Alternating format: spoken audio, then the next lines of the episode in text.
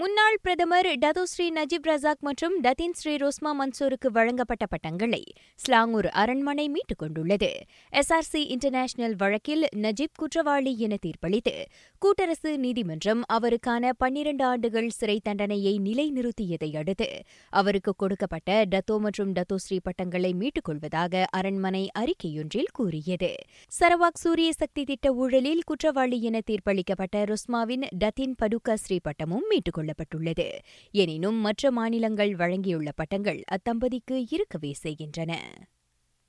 இவ்வேளையில் நஜீப்பின் உடல்நிலை சீராக இருப்பதை சுகாதார அமைச்சு உறுதிப்படுத்தியுள்ளது. அவருக்கு கொடுக்கப்பட்ட மருந்துகளும் கேகேஎம்மால் பரிந்துரைக்கப்பட்டவைதான் என்பதை சுகாதார தலைமை இயக்குநர் அறிக்கை வழி தெரிவித்தார். முன்னதாக தவறான மருந்துகள் கொடுக்கப்பட்டதால் நஜீப்பின் உடல்நிலை மோசமாகியிருப்பதாக தகவல் வெளியானது.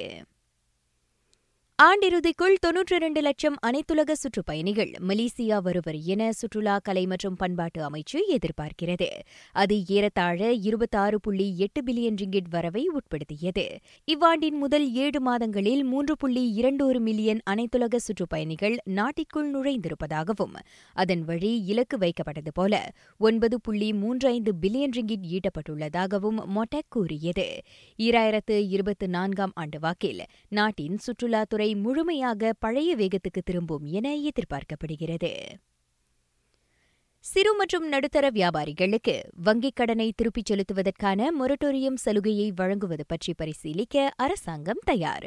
அதன் தொடர்பில் தொழில் முனைவோர் மற்றும் கூட்டுறவு மேம்பாட்டு அமைச்சு உள்ளிட்ட தரப்புகளுடன் கலந்து பேசவிருப்பதாக பிரதமர் Datuk Seri Ismail Sabri Yaakob தெரிவித்தார். ஸ்லாங்கூர் ஷா அலாம் மத்திய சிறையில் உள்ளூர் ஆடவரான கைதி ஒருவர் உயிரிழந்திருப்பதை காவல்துறை உறுதிப்படுத்தியது. அது திடீர் மரணமாக வகைப்படுத்தப்பட்டுள்ள நிலையில் அக்கைதியின் சடலம் இன்று பிரேத பரிசோதனைக்கு அனுப்பப்பட்டுள்ளது. நாட்டில் புதிதாக அறுநூறு பேர் கோவிட் நைன்டீனுக்கான இரண்டாவது ஊக்கத்தடுப்பூசியை போட்டுக் கொண்டுள்ளனர். இதையடுத்து நாட்டில் தற்போது கிட்டத்தட்ட நான்கு லட்சத்து எண்பத்தொன்பதாயிரம் பேர் இரு பூஸ்டர் தடுப்பூசிகளை போட்டுள்ளனர். ராகா செய்திகளுக்காக நான் திவ்யா வேகன் ஜான். வணக்கம்.